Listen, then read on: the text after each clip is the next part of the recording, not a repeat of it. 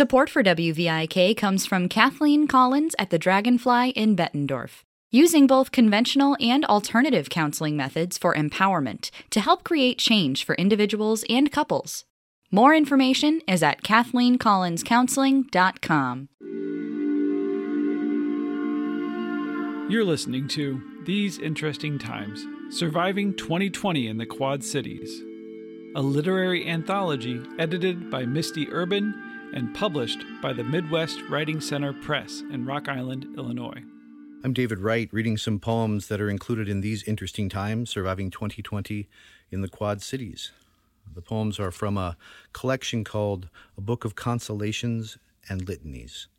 Consolation 5 Sheltered, live streaming Easter.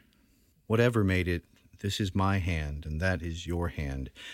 And this screen where we see and are seen by bodies is not. And when I am a pile of stilled cells, this will only be a hand, lungs, eyes, not mine, or will be to you. Even a broken body comes alive, says the old ritual. Now, your body and mine are still animate and tender, throats thirsty for drink, bellies home for insatiate hungers, lungs constant, longing for oxygen.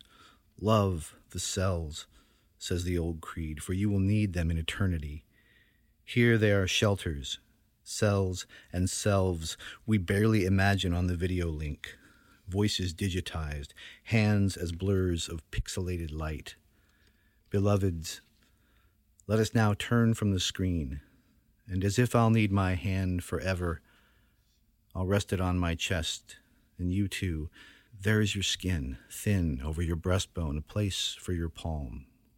Now count with me the blessed live stream of blood beating, the inhales and exhales, risen and fallen bones. Repeat the life everlasting, body mattering, the breaths never lasting.